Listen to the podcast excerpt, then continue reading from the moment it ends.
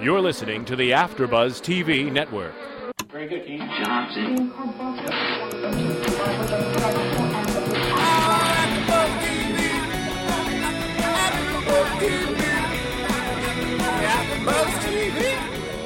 the AfterBuzz Studios in Los Angeles, California, this is AfterBuzz TV for Season 4, Episodes 4 and 5 of Celebrity Rehab. Tonight's host is Kevin Undergaro. Joining Kevin will be AfterBuzz's co-hosts, Courtney Stewart and Phil Svitek. We'll break down tonight's episode and get you all the latest Celebrity Rehab news and gossip. We want to hear from you, too. If you'd like to buzz in on tonight's show, you can buzz us at 347-855-8269. That's 347-855-8269. 8269. And now, picking up where the show leaves off and the buzz continues, Kevin Undergaro! Welcome, everyone, to Celebrity Rehab, Season 4, Episodes 4 and 5. An interesting decision by VH1 to air back-to-back episodes. I don't think I ever recall a channel doing that. Phil, Courtney, do you guys, any shows that you know? It's just weird. That's what threw us off the first night. Courtney and I were trying to watch it, is we missed the pilot, and then we got episode two, and we're like, what's going on here? Wait, did we, like, what did we miss? We thought this was the first night, and just really strange. But Very strange. Like, you would think they'd want to, you know, spread this out, but maybe VH1 has a lot of shows coming up. I mean, yeah. They want to give us all the love in one night. And but they know. Weeks. But it's interesting though. I know, but it doesn't. I'm just confused because this is a very, very popular brand for them. Whereas a lot of their other shows, especially since kind of the Rock of Love era and the I Love New York era. I mean that era's passed. I mean that was very strong for them. But since then, they haven't been as powerful, but the Celeb Rehab, Sober House, those have always tracked for them. So I'm just surprised that they would waste, you know, a two-hour slot where, you know, normally they would do the 4, repeat it all week, get us excited for 5. Maybe by next week we'll have an explanation. But needless to say, a lot went on, a lot to go over, mainly Frankie, Janice, Rachel, and Eric dominating. Obviously, peanut gallery, jumping in here and there, especially Jason's always in there. My dearest pet, Jason, whom I love. Lovely. But I know we're going to talk about it in the special segment. I mean, I have a smile on my face now because so much of what I see, I find very humorous.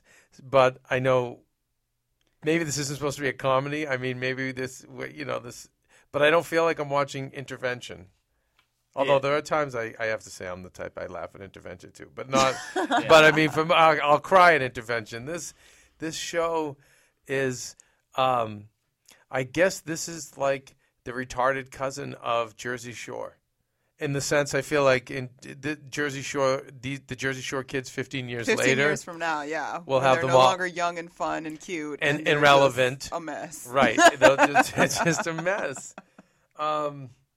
Anyhow, okay, so I guess start off with Frankie. Yeah, I mean, she's constantly. Well, if you want to talk about, you know, age like the Jersey Shore kids to now, you know, Frankie sort of embodies like the hangover of all of that. Yeah. And, you know, constantly. But everyone, like, references her, like, you know, you got to act your age, Frankie. And I don't know whether I've, you know, not really hung around too many 50-year-olds apart from, like, maybe the classroom where, yeah. But it's interesting, you know, Janice is 55, clearly not acting her age. And, I mean, I think I'll, at least as the host of the show, I'm going to step forward and say it. I have no official training in dealing with you know, addicts. I have known umpteen working in the carnival business for about a decade. Most of the people that I worked with were hardcore addicts, heroin, alcohol, pills, whatever. So I mean, I've been around the behavior, but I don't know the science of it. So when you hear my opinions, and some of the stuff I'm going to spew out, please just take them for what they are. They're just opinions. That being said, one of the things that I had heard from some of the junkies that I knew that had tried therapy is that when you use, your growth is stunted, and even regress. So when you're using, it's common when you're deep in your addiction, you are in your, I don't know, childhood years or your teen years, but probably childhood. And that's a lot that you're seeing here. And you see these people all saying it. Oh, he acts like a 7-year-old. And, you know, when you see what they do. They're pretty bad. Right? They're definitely 7-year-olds, elementary school, kindergartners going back and forth. You did this. You said this. Don't say that to me. Yeah. Don't say, hey, she told on me. And then they have to tell the, like, counselor, like, she's got to get Frankie's lighter out of the bushes because Jason refuses time to. Out. And he got a time out. He chose time out because he wasn't willing to concede. And he was proud of it. So... I that's rough. I mean, it definitely stops. It definitely cannot stop at 20 because if Frankie was at 20 when she started. No, it's like, you're right. It's 3 to 7. It disintegrates whatever is beneath that. Yeah, I mean, even obviously like all the celebrities there, but Frankie especially, her words, her diction, and the way she acts, even her face, like it just it doesn't go anywhere. The face. Now, this is something else. Okay, this, again, is me not with any training or background. Once again, my opinions. But do you ever notice the sour puss scowl that that addicts get like later in life? 14-year-old stank face that you give and you never permanently get rid of as a child. Exactly. And so she's got that on her face permanently, and a lot of users do. And who knows? You know, Janice would have had it too if she didn't have so much surgery. Yeah, put her face into I mean, I'm not kidding. And she was a model, so she had to move it around a little bit. Right. So she had some training outside of it. True, but a lot of that, if you see the alcohol, especially with a lot of the alcoholics, you see two things. You see the stomach start to push out, which is generally because the organs in the liver are failing. And again, this is me, I'm not saying this as a doctor. I'm saying this from what I've seen because it's been people with cirrhosis or who are basically about to kick. But you see that with Frankie, and they usually have that scowl, that puss on their face from the booze and if you or the drugs or whatever it is they're using. And poor Frankie has this. That being said, I don't see Frankie as the worst one on this show. I mean, in terms of who's the most addicted? I don't know. I mean, there's a lot of people deep in addiction here. Yeah. I don't feel like she's the worst because we talked about this, Courtney. Let's talk about what you and I talked. I was saying to you, I was like, hit him. Yeah. If I were Frankie, that kid she should have bashed his face in what is it, Jason? A long time ago. Right. Because he runs off at the mouth hardcore. And all the time. Getting physical with her. Yeah. So she's a crackhead. She's from the hood. She's got like 12 kids. Like there's no way in the world she should be letting him get away with that. But she did. But I think she's actually the most committed to recovery, actually, than probably for her not to fight back. Like I thought that was like amazing. Like wait a second, everybody, why is so she's wearing the wig and she's got the puss on her face, and you know what I mean. So she's an easy target, but at the same time, she didn't smack that kid. I would have smacked him. He needed a smack. He's needed to be smacked since episode 1. And I mean, I didn't even see episode 1. And you know how he's raised. Did you guys in episode 1? Did you see some of his baby pictures? Did anyone see them? Corey, why are you laughing? You didn't see them? Oh, it's amazing. It's like Pugsley from the Adams Family. It's this it's the poster child for dysfunction. Of course. This fat, just kid, but like with the suit on and the stupid smile. But you could just see that he ate away a lot of his problems when he was young. Aww. And was clearly never disciplined because, as you can see. But again, I thought, a Frankie easy target, but there's something redeeming I see that she didn't smack him. I mean, I think she's the least harmful of all of those. You know, I think her sort of questions get on people's nerves. I think she's the most honest about what she's doing. Right. And, Kev, you were, you know, when you and I talk a lot, you have friends that sort of, they just want to know, like, why is that? Why are we getting paid? Like, just the why is that? Asking, yeah, how come? But why? But I thought, yeah. Yeah, and so that's what Frankie reminds me of, and the reason why all these confrontations come up is because, you know, she just continues with that sort of train of thought, and it just gets on people's nerves. And that's a child thing, too. Like, when kids are coming up, and you, like, you have to do this. But why? And because I said so. You're not, you never get past that. Yeah. So I think she just kind of never got past that, and she's still in that once place, again, she's stunted. She's stunted. But I don't think. But outwardly, you would think she's the worst on the show. Definitely don't think she's the worst person. No. Not even close.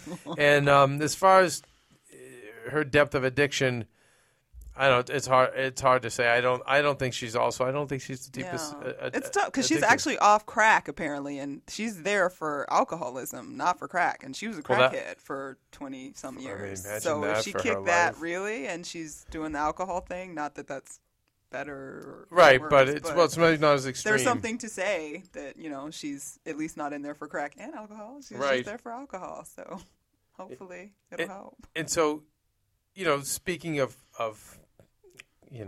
I'm wondering, should we go to Janice or should we go to Eric? I'm afraid. Probably go to Eric because then we'll segue Rachel and Janice together. Okay, yeah, so now we get Eric Roberts. Interesting. Yeah, very interesting. And I mean, for me, it's been hard to wrap my head around the fact that this is really a great actor. Yes, he is. And Sizemore also in previous ones was a great actor, but he wasn't quite the name of Eric Roberts, even though, fine actor, had done great roles with Tarantino and so forth. I don't feel that he had the name of Eric Roberts, and so to see Eric Roberts on this, I'm asking myself, why? How? I mean, my answer to that is that, maybe for the money, not the money that they pay them on that show, but the fact that the reality stars today are the ones making the money and getting ahead, and other than that, unless it was a genuine, I just can't see, because he could get genuine treatment from anybody. In fact, Dr. Drew is always forward about, he's almost like the Hollywood doctor at this point, where I know a lot of celebs who are in contact with him. Conaway, from the earlier Jeff Conaway from the early ones. I know he still works with Dr. Drew. So he could get the treatment anyway, but to go on the air, I guess it's for the money and maybe he's hoping it'll give his career a spark. But that being said, this is a moment I got really sad. I got really sad for him when he was talking to Dr. Drew about his problems. Was either you guys affected by that? Yeah, I mean, it definitely got to me. I mean, it started off, that where he wasn't able to open up, even when Janice asked him the question of, how's your wife? But she asked him, like, how's she a mother to the children or whatever, and he didn't want to answer it. And then it was tough for him to open up. But I think he was trying to protect the wife. Her. Yeah, he was afraid. He didn't want to slander the wife, and who knows what. Like mess that is. Right. Exactly. But when he got with Dr. Drew, and he really broke down. Yeah, he was very emotional about the fact that he felt like they were all children on a playground, getting nowhere and just arguing back and forth and bickering, and that was kind of insightful on his part. If he's maybe he's not as far gone, he similar to Frankie, I think, is kind of in a place where he really is serious about trying to do something and not just be on the show, maybe just for the fact that it's a show. And it's kind of disappointing that he's sitting there in front of these people that are supposed to be grown-ups, serious about getting their lives together, and this is where he's ended up. Well, I always, as a director, I always say, I'll always tell actors, listen, half of acting is getting it, meaning getting the role, understanding the role. And so to understand a role or to take on another person, you really have to understand people. So that part of him, why he's a really good actor, I can see why he would be able to reflect on things with Dr. Drew and be so poignant and so accurate in seeing things. So I got that, but when he started talking about childhood issues and he was like, I can, what was it? Something like I'll never be able to get through to people. Or people will never understand me or something. And he just burst out into tears. And I know a lot of actors say that they feel that way, that no one will ever really understand them. That's why they're always really trying and searching for that. But, I mean, obviously this guy's taken it to another level. But I felt really sad for him in that moment, and I got choked up. A little bit, I would say. But then... Then he becomes Mr. Creeper around the rehab facility, cracking jokes. Right. Well, that... And I don't want to segue to Janice yet, but when Janice is having her meltdown, did you smile? The smile on the corner. He was peeping around the corner. A little bit shady to me. Yeah, it was just like, you know, I want to feel bad for you, but then, like, you do that. And now, can we just take a left turn? Can we discuss his wardrobe? Sneakers. The shirt said, like, no, it's just like very. What was the shirt? It said like.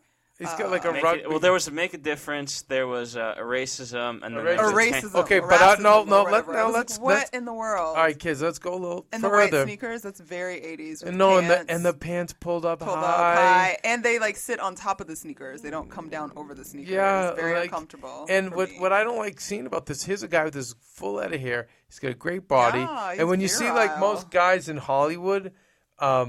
And it's probably annoying, too, that they do this. But, you know, most guys in Hollywood dress like they're 22. You know, they've got the jeans at the below their waist. And they've got, you know, you see guys his age or older. And just every time I see his outfit, I'm like, yeah. Yeah, he's stuck. 1991, I'd give him. Yeah, he's 91. He's about even 91. The glasses, everything. And, again, I always say, well, I host the Jersey Shore, so I can be shallow and bring up these things that really it's not shallow, have nothing to do with the sobriety, or maybe not. It could be. I mean, if you look like that all the time, I probably maybe he's stuck. Well, you know something? There's probably a bigger point here that he's not advancing, he's not growing. Mm-hmm. So you're not evolving with what's going on around you. Needless to say, moving on to Janice, if we may. Poor Janice. Janice is officially the wreck of Celebrity Rehab Season 3. We have so many. This is the most wrecks we've ever seen. But right now, I think she just pulled ahead. She's a wreck. I mean, Leif came out of the gate strong. Yeah, he came out strong on the heroin. Right. But we didn't hear too much going on. And he seems to have, like, pulled it together a little bit. He pulled back. Frankie, obviously, was a hot mess. And now... Janice is in the lead. Janice is hot garbage right now. She's in the lead. I mean, if she's not a poster child, listen to all you young, pretty women out there. Just listen. This could be you. Get a hobby. You're more than what you look like. And I don't know. Go give to people. Go work with a charity, something else. But not to end up like this. This is someone who's been overindulged her whole life and overstimulated, mm-hmm. and probably when she wasn't stimulated, she had to use, and now it's coming to the end of the line, and you just see where she's just coming apart. And it's the end of the line. Things are caving in weird ways. Her emotions are a mess. Right. Her life is a mess. It's not going well for Janice. When obviously the show got started, her versus Jason, you know, I felt sort of bad for her in those moments. But now I see why, you know, it wasn't just Jason. It's truly Janice. Mm-hmm. She's the real problem. She's got a lot to fix. And she's always on and on and on. And, you know, I was looking at before the show, Dr. Drew, he does a blog for VH1. And he said that Janice, we're seeing Janice now. She's 4 months into her sobriety, into her treatment. He's like, you need the minimum of 6. And he said that, you know, it's very hard to two-thirds point, which is where she's at now. But she's actually been, according to my notes, sober for 4 months, and this is where she's at. Wow. Yeah, nuts, right? If that's not a poster child for just say no. I mean, oh my right? God. Wow. Ouch. That renders some level of empathy, I guess. Well, you know, at the end of the day, they're all human beings, right? I mean, you know, we all, like, got to take a step back and you know, pain is relative. So, I mean, you get it, but it's hard, so hard to feel bad for all these people. I guess it's a whole other subject, but you know, here's a gorgeous woman who's been around since the studio. Those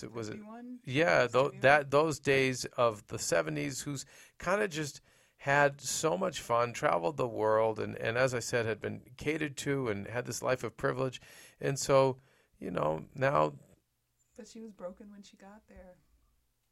That's what she's saying. Broken when she got there. That's what she's saying. She's saying, right, she was abused. That's what she told Tyra. So. Yeah. I mean, you know, they all say that, right? For me, I'm still trying to figure. Right, we all have. I mean, you know, it's just how some of us come out of it, I guess.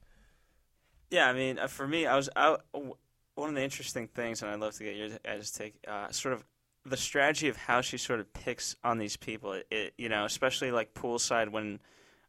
You know, episode 4, she was telling Rachel basically the procedure of like the whole thing, and it was very demeaning. But it's like me almost telling Courtney, like, "All right, Courtney, so we're gonna host this show now, and so that's when you get to talk on air or whatever."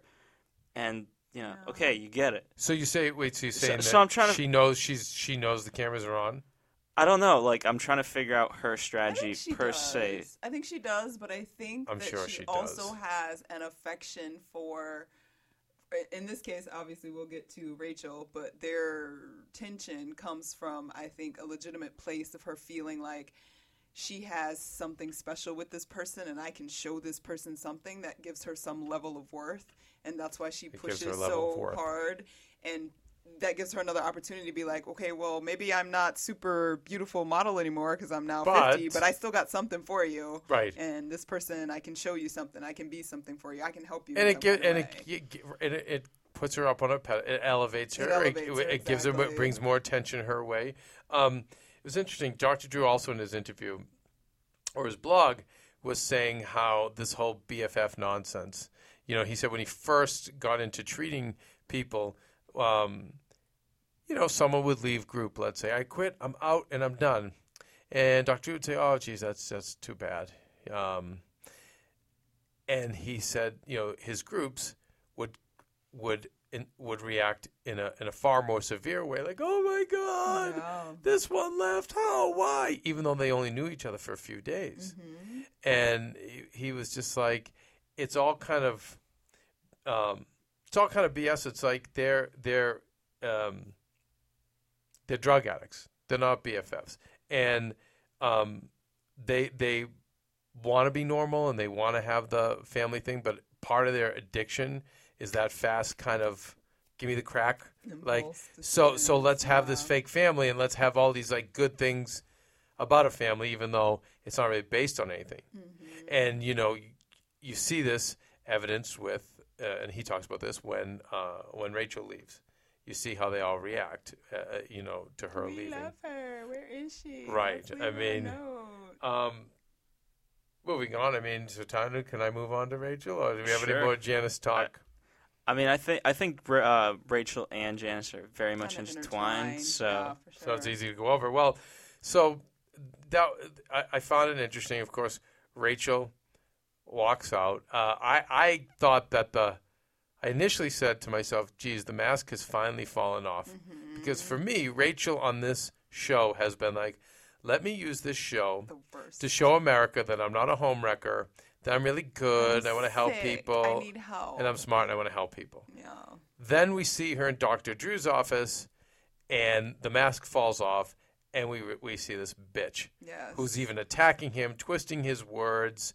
And he's confused. She is confused. Well, you know what it is with her? She's smart. She has a high IQ, you can tell. And she's able to use that to manipulate, to talk her way around things, to kind of take control. And so for me in that moment, I was like, this is the real Rachel. Now as we're having this discussion, I wonder, does she know that's good television? I walk out and come back. What do you think? I don't buy any of Rachel, you could tell, from day one. So I don't believe she's an addict. How about that? Is that what you mean? I personally don't believe she's an... Well, I mean, I think perhaps she abuses substances. But to me, abusing she's a party girl versus being an addict kind of are different things to me. Agreed. I don't know if that's medically like appropriate or correct. Again, we already said we're not professionals. I mean, we just have opinions. We all have our vices. But I have a strong one that I say she's not an addict. My strong opinion is she on some serious bull, and she is on it for camera time. And all of her actions have shown nothing but that. Even the like dramatic, like I'm packing. What are you mad about for real? Like, right. We all know Janice is crazy. If she didn't drive anybody else, like really, just say I want a new room. Like you don't have to leave. Right. Like, you don't say, I don't want to be her roommate anymore. That's what you would do. I think it was bullcrap. She left so she could get everybody's attention. She had just talked Leif into staying. It kind of flowed together really well. And then suddenly I was sitting on my hotel room all alone. And I knew I had no one to call. Mm-hmm. Except I already knew I should have come back. And she actually says, I already knew that I shouldn't have left. It's bull. Such bull. And, you know, we nudged each other in the screening.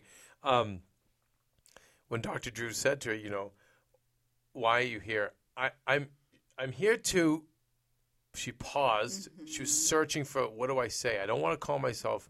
an addict, for whatever reason, and she pauses, and maybe because she thinks that would prevent her from work in the future. Mm-hmm. I'm here to figure out my life. Life, exactly. Like, what is there? Interesting. To figure out, really? Okay, and that's what made me realize, you are fronting. She knows what's going on. But Dr. Drew, I've heard him interviewed, and he claims that she's an addict and that she suffered trauma from 9/11, like her boyfrind died in it, her fiancé. That was really emotional. Absolutely. Episode 2, and I get it, but there's therapy for like having feelings. That's a whole different can of worms, right? That's not addiction. That's not addiction. I'm not buying that she's addicted at all. No. And it's funny because it is. Janice is no match for her because Janice really is a sick person and a mess. And this one, I feel like if this one wanted to, she could push enough buttons to make Janice throw herself off the roof. Probably. Because she's smart enough to do that. Whether she will or she won't is another reason. But we see she comes back and everyone's so relieved and whatever. Yay. But what was such a so revealing to me was day 8.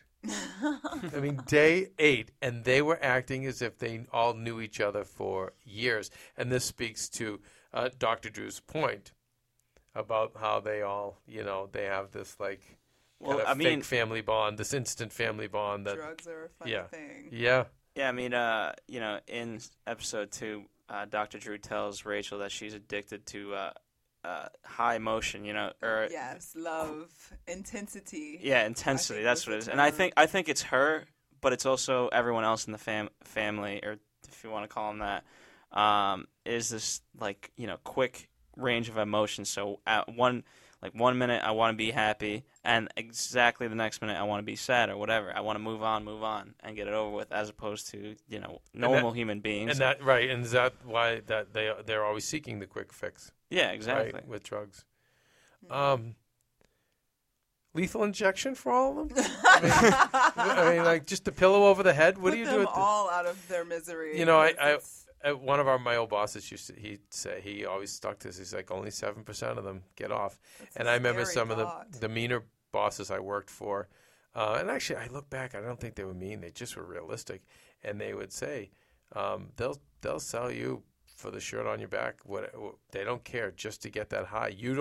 Nobody exists. It's just that high. That's the only thing that exists. And so these people are so incredibly narcissistic. But I've always had my chicken and egg question. Were they narcissistic to begin with, and is that what made them use, or did they use and then become the using make them narcissistic? I vote number 1. They were narcissistic to begin with. Drugs became the vice of choice to make that narcissism a full-on reality. And so, I mean, if any of you have had to deal with them in your family, it's having a monster, really, because they don't care. They really don't. They care about the high, and that's what's motivating them constantly is the high, the high, the high. And that's I saw once was. Written, it's a religion to them, and no God you know, gets that kind of worship. I mean, everything about their day from the moment they wake up to is, how do I get my high? And whoever I have to use or go through to do it, I'll do it. So be it. Yeah, I mean, I've seen, you know, it's unfortunate to say, but I've seen parents who, you know, don't respect the kids because, you know, it's the kids aren't as born. And for, you know, a parent, obviously, like, the kid may be, yeah, you know, bad or whatever. And if he... So when the kid's an addict, you're saying? No. When the parents are an addict. Oh. You know what I mean? And, of course, you know, yeah, no, until the kids are just there to help them get whatever they need, get to use. Yeah. You know, and unless the kid really oversteps the boundary, you know, that's the most important thing for a parent. And, you know, I've seen situations where that's not the case. Nope. It's all about the addiction. And again, Rachel, because I mean, if she's addicted to anything, it's maybe being famous. I don't even think so. I've just seen a million of these girls out at Hollywood parties. She's an attractive girl. She knows how to work it with her personality. She's kind of the cool chick in the gang. Like, I could see that. But she obviously comes from money. And which is why Janice was bitter. Right. Well, that's why Janice is bitter. Called her out on it. And, you know, where Janice comes from, it's like, F you, because let's not take this away from Janice. She may have sold her soul to the devil, but part of the sale of her soul was the fact that she worked around the clock. Yeah. She was, and gave up, you know, emotions and right, whatever. So when she sees a girl like that, she's just like, "What did you do? But sleep with somebody famous and then go rat the guy out." Pretty much, you know. And so you can see why, you know, she gets aggravated, and that's why it was interesting. There was a moment she had with Eric Roberts, Janice. Mm. She said, "Eric, you don't talk to me. Why don't you?" Yeah. And to me, that was like, Eric, I respect you. I respect you. You're an actor. I respect you as an artist. Everyone here is kind of a clown. Work. You've done something, right? Yeah. And so why don't you, like me? We're relevant. We've worked in this. We've earned it to a degree.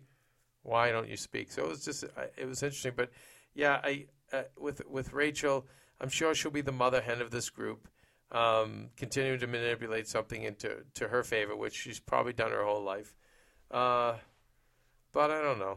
I mean, I guess we need this maybe for the show. I don't know. I don't know. It'd be nice to see, like, Janice and Frankie kind of come together, because going back to when Janice said to Eric, they had a moment, didn't they? They had a nice moment together where Frankie was kind of breaking down. She felt very attacked. She's like, "Why do men always do this to me in my life?" And I felt like Janice had a legitimate interest in feeling what she has, because she felt the same thing there, and she knows what it's like to have men just crap on you and not think anything more of you because of you're just a piece of this and you're a drug addict and who cares.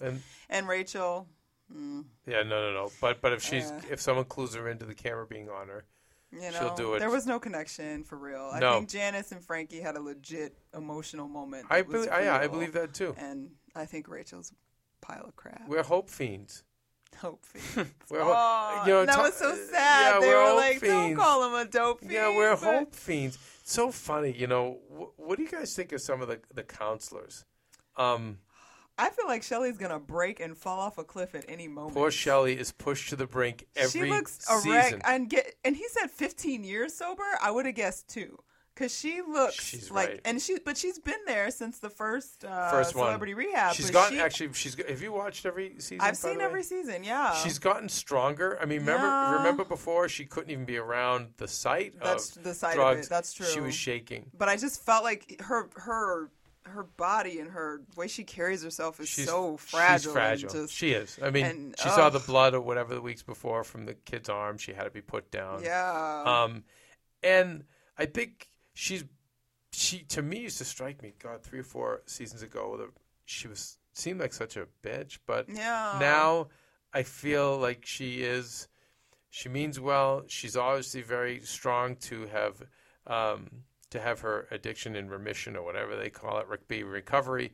But she seems to me now like she's learning how to handle them a little better. A little bit, but she does kind of feel like in this one that she's kind of like, "Dr. Drew, I'm about to snap. Yeah, like, help me." She might kind of lose it at some point. It'd be kind of nice to see her smack somebody. It would be nice, but then we'll lose her. Yeah. But it's funny. We did lose that other lady. We lost her. Season. And, you know, Dr. Drew said that was his best Yeah. Lady. I forget her name. I'm sorry. I forget her name too. It was the.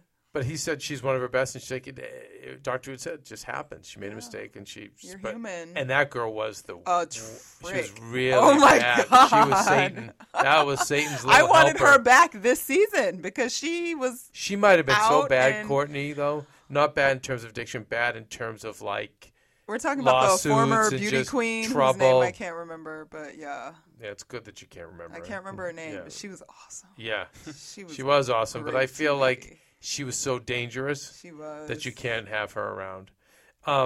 But, you know, speaking about, you know, some of the with Shelly, the reason I think Shelly has gotten stronger is because Dr. Drew has said this is the worst group he's ever had.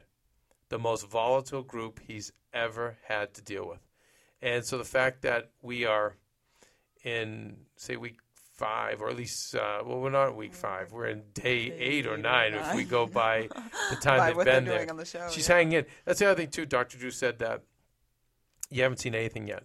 This is season 5, very, very early stages of recovery. Wow. He's like, so we're in the early stages. This is nothing. Which is just interesting. Kind of unnerving. Ooh. I'll tell you, I like the big guy, too. Will. Will Smith. I like Will. Oh, yeah. You know, and obviously Bob Forrest. I mean, they're all, you can tell they're all ex-addicts, so they get it. Yeah, especially Bob. Yeah. He's being shallow. Well, you know, I saw him at a Lakers game. Oh my! And he was. Did he still have that hat on? The whole thing. Jeez. The hat, the glasses, and this. I see. He seems like such a great guy, and I believe he is. So now it sucks that I'm going to say this, but he so wanted to be seen and noticed and approached at the Lakers game. My God. You know, so hey, you're the dude from Celebrity Rehab. You know, nice. He's human. Hey, at least he's not on the corner. He's human, and you know, I couldn't remember the name of the girl that actually threw out Rachel, but the second girl. She's I looked her up. I couldn't find nonsense. Her. Yeah, they always bring her in when Shelly. Mm-hmm. Remember, was it last season? Shelly was wiped out. They brought her in for support, and that's why she's like, okay, here's your trash bag. You need a bag. Oh, speaking of trash bags, Rachel. Trash bag. I'm supposed to walk out of here with a trash bag. That's right, because you are trash. Anyway, Corey, cue up the news. Do we even have any news still? We got very little, but take us away. AfterBuzz TV News.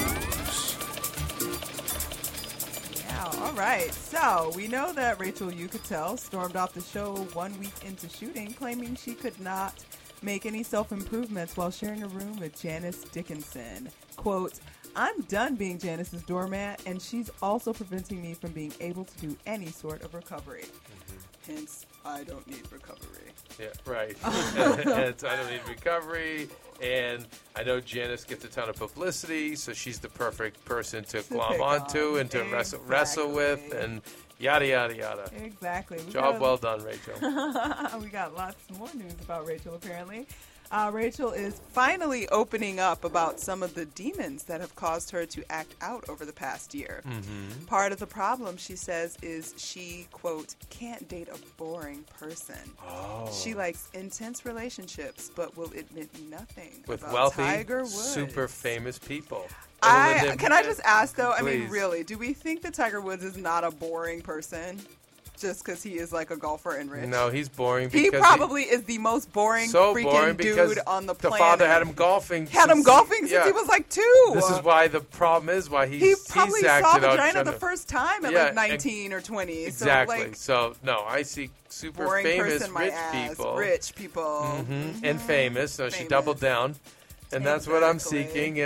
And anyway, and I'm not going to say anything about Tiger because I'm going to save that. Save that for later because eventually Barbara is going to want an interview with me. And I'm going to spill it all unless he wrote the check to her to keep her mouth shut. Well, they claim that he did write a check, and that's why she's the only one that stayed really quiet. But gotcha. I don't know. All right, let's see what else here. Rachel missed the show's premiere party because she refused to fly coach.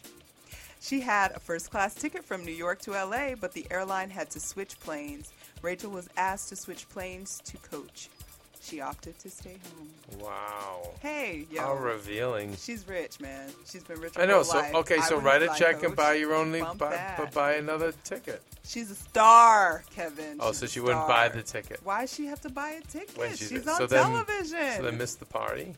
Well, okay. That's your AfterBuzz Celebrity Rehab news and gossip for the week of December 15th. Oh, not much. Yeah, very, very light. Very light this week on the gossip. Yeah, I mean, I think they try to. I mean, you know, when you search for any of this, they try to. Yeah, I think they try to keep it as tight as possible, especially because you know they filmed the show so early. Yeah. And now you know it's months after. Trying to hold it. But I will say that I saw Keisha Cole, who is Frankie's mother or daughter, on the Wendy Williams show today, and her report did not seem too positive in terms of Frankie's recovery. About Mama? Yeah. She tried to be very diplomatic about it. She said, you know, you never kind of know for sure how an addict is doing, but she hopes that her mom is in a good place because, as some of you may know, Keisha Cole just had her first child and would like her mom to be a part of her child's life. But right now, it's not really going to happen. And you felt she was being honest? I felt she was being really honest and trying to not say, yo, my mom is still effed up, like flat out. But she definitely was saying mom still has some work to do. I think it's going to be supervised visits with grandma for maybe. Probably, because when they had their little show about a year ago, the grandkids from the oldest daughter stayed at grandma's house. It was not a good thing. No milk and cookies from Grandma. Not a good thing. She wasn't knitting them quilts. Nah, she had she had her boo over at the house. They were playing around with some illegal substances, and it was not a good deal. But Frankie's trying because she loves her grandkids. She was has a good heart, but just as I crack is whack, y'all. Stay away. Yeah, I mean, is that going to be the Christmas gift? I just think you visit them like you're visiting the zoo.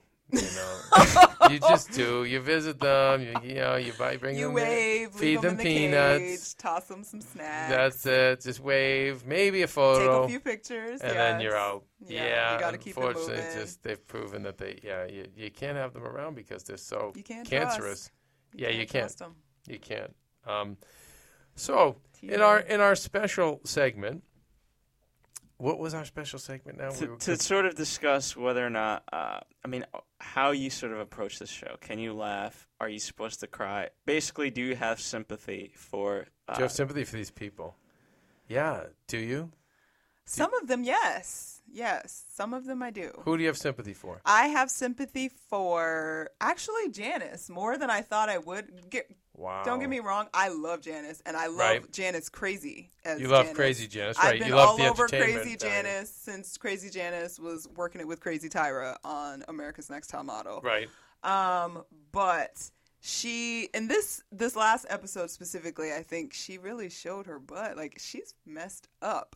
And somebody that, I mean, whatever it is, I don't know how legit the abuse was or how much of it really was, but some people can't take pain.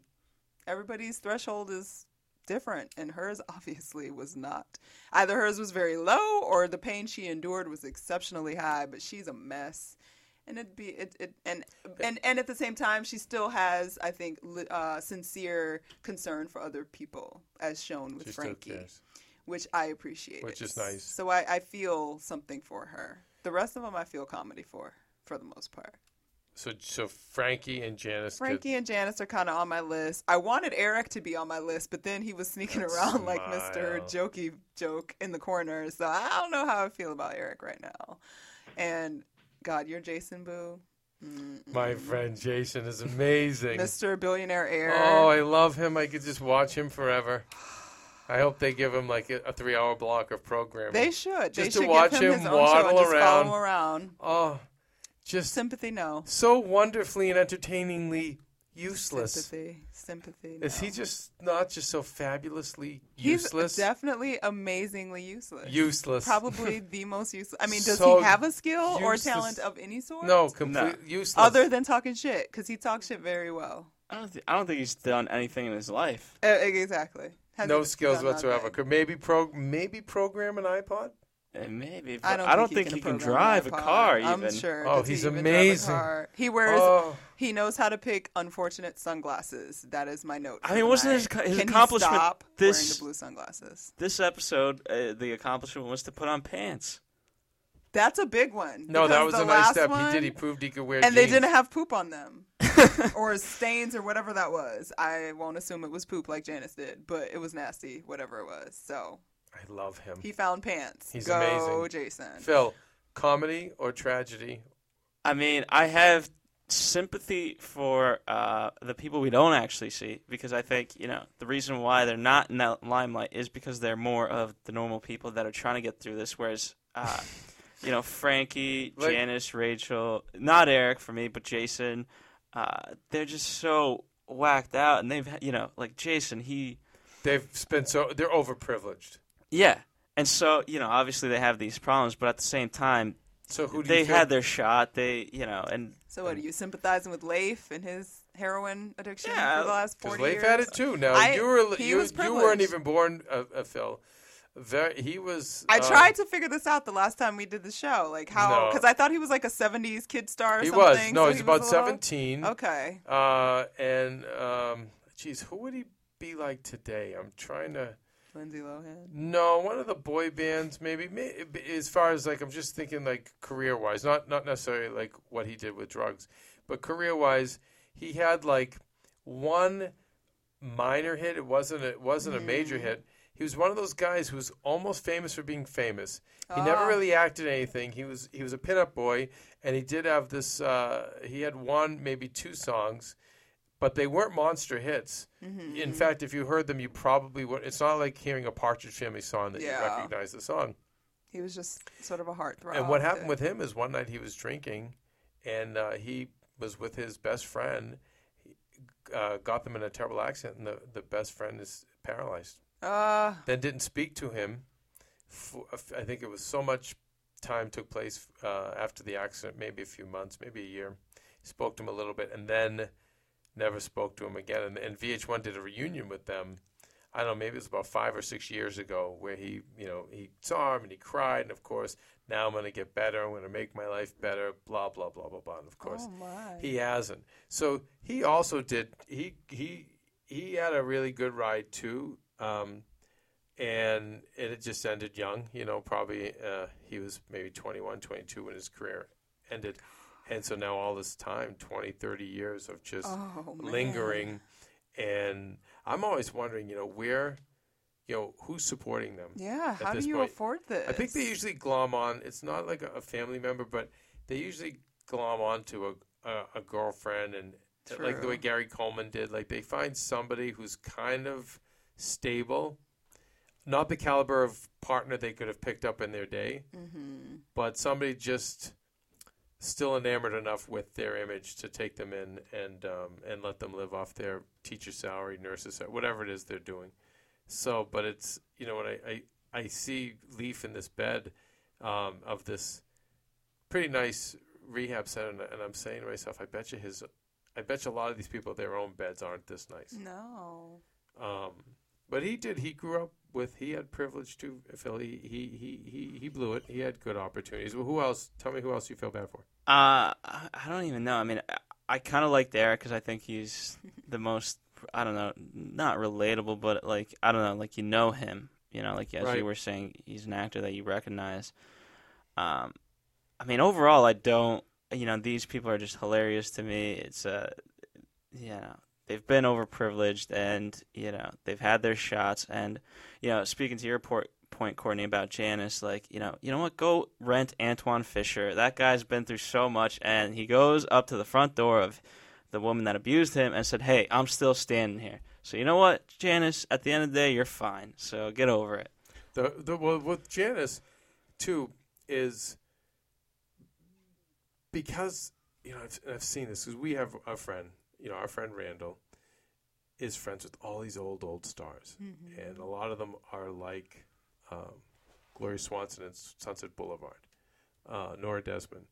And I swear, like, Janice fits into that a little bit too, where everyone dotes over them and they get so much attention and so that they don't They're not forced to develop anything else. Yeah, and they also, they don't, because they don't want to hang in a relationship. You know, they always want that, like, the fun and the high of a relationship, which, what, lasts maybe anywhere from 1 month to 6 months in a relationship. And then, you know, you settle down and you have more of a friendship with your partner. And someone like that, like, they don't want it because it's always about the fun. So it's always about that honeymoon stage. It's always about the fun, fun, fun. And what we're seeing now is, okay, you've had your fun and now you're paying the price. Yep. Hard now, easy later. Now it's like easy now. Hard later. Now you're at the end, and you see this with a lot of these older stars. You see them at the end of their lives. They're alone.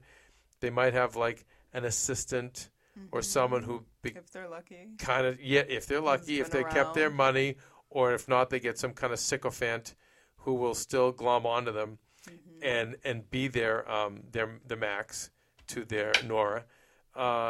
And we see it a lot in Hollywood. Well, what's scary? You know, I won't say who, but, you know, I met an assistant to someone famous, and, you know, the person looked exactly, you know, I walked in and I was like, oh, my God, are you her sister? And she was like, no, no, no, I'm just the assistant. Oh, I was like, oh, my God. They looked exactly alike. Yep. Wow. Yeah, I've seen that before, too. And, you know, it was very frightening because I've, you know, that was sort of my first time into that sort of world of Jesus. Insanity. And so I get where you're not, sympathetic with Janice because, you know, Janice would not give, I'm sure, a lot of people the time of day. I'm sure it was all about her, and it was about being bratty and vapid. And we went to, Maria and I, a couple years ago, went to someone famous who died. We went to their wake. And this is Maria Menounos. Okay. And I'm sorry, I figured fans of the Jersey Shore would know that. Anyway, we went to... we went to a wake of a famous person, and there was maybe 11 people who showed up, and this person in her heyday was wildly famous. I mean, world-renowned. And at the end, it's like 11, 13, 14 people there. And, I mean, and when I tell you the crowd that was there, the 11 or 12, 13 people were as monstrous as the people in the Celebrity Rehab house. And I remember saying, you know, Maria, I want to take Paris Hilton and the rest of them as a public service to them. I would love to bring them. I wish they could be there to see this. And like, this is what you this is the ghost of Christmas future. Yeah. This is how it's going to end for you if you don't redeem yourself. Yeah. And with Janice, I get what you're saying because that's, you know, that you get out of life what you put in.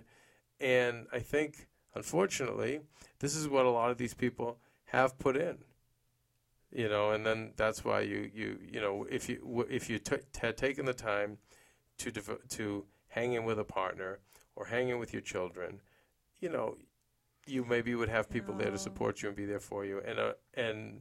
But Janice has a young daughter. Yeah, and she seems like she cares about them. Yeah. I mean, most of her shows, she's always... Yeah, she's got... Her son's a little older, but her daughter is maybe 12 at this point. Oh, my God. So that's kind of scary in watching this, because I remember when she had her own reality show, her daughter was maybe 7 or 8 at that point. I also... You know, in her defense, too, I've heard her interviewed where, you know, she is a single mom, and she doesn't make a lot of money, so she's always having to work to support, to support.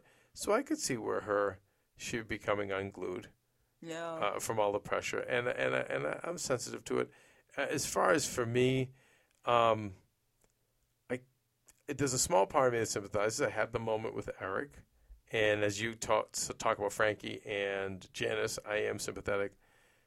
But I have to say, overall, it's fairly comedic. I mean, yeah, it's the fact that you just can't help but laugh, out loud. It's going to a crime scene. Because they're children. They're children. Yeah, they really are. They are children. I mean, in some sense, it's a cautionary comedic tale. Yeah, I think that's a good way to put it. Yeah, a cautionary comedic tale. Well, I think that's a wonderful note to wrap things up on. I think. Amazing. Well, Corey, any minute now.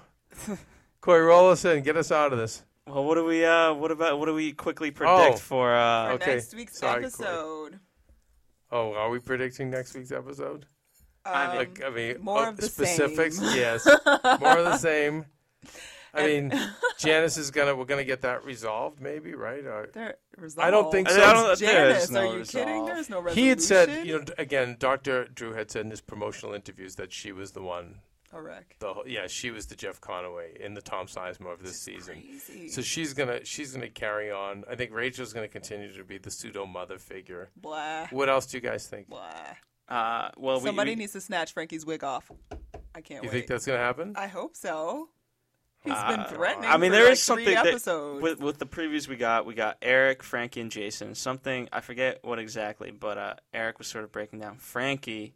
You know, so who knows? Maybe they will steal her wig finally. Smash the wig, baby. Can I just say though, go Frankie for getting a new wig in this episode. Yeah, I like that. The blonde, shorter one worked for me much better than the ones from last week. Much better. Go Frankie. Okay, so more of a mess next week. Yeah. For sure. Thanks. Thank you, Corey. Sorry about the early cue. All right, we're going to see you guys next week, I'm sure, for episode 6. Please tune in. Is it 6 and 7? What do we got? And 7. This is Pat, right? First week it was 2, then it was 1, then it was 2. Maybe we'll get only 1. It'll be 6. We'll figure it out when we get there. Yeah, it'll be amazing. For producers Kevin Undergaro and Phil Svitek, engineer Corey Sheehan, and the entire AfterBuzz TV staff, we would like to thank you for tuning in to the AfterBuzz TV network. If you have any questions, comments, or would like to host an AfterBuzz show of your own, be sure to buzz us at info@AfterBuzzTV.com or buzz into our Twitter account or Facebook page by searching AfterBuzz TV. Buzz you later, drunks. The views expressed herein are those of the hosts only and do not necessarily reflect the views of AfterBuzz TV or its owners or principals.